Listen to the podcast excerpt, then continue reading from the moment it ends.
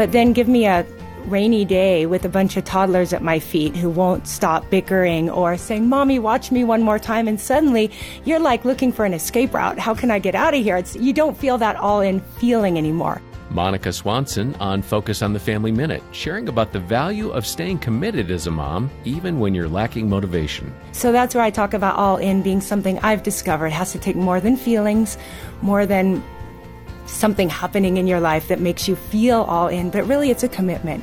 And much like marriage, it's something that we have to choose intentionally to show up on when they need us desperately, but also on those more mundane days where you're just maybe a little bit bored with parenting, but can you keep showing up, keeping your vision on the long-term goals of raising up amazing kids? You'll hear more encouragement from Monica about raising godly children when you visit familyminute.org.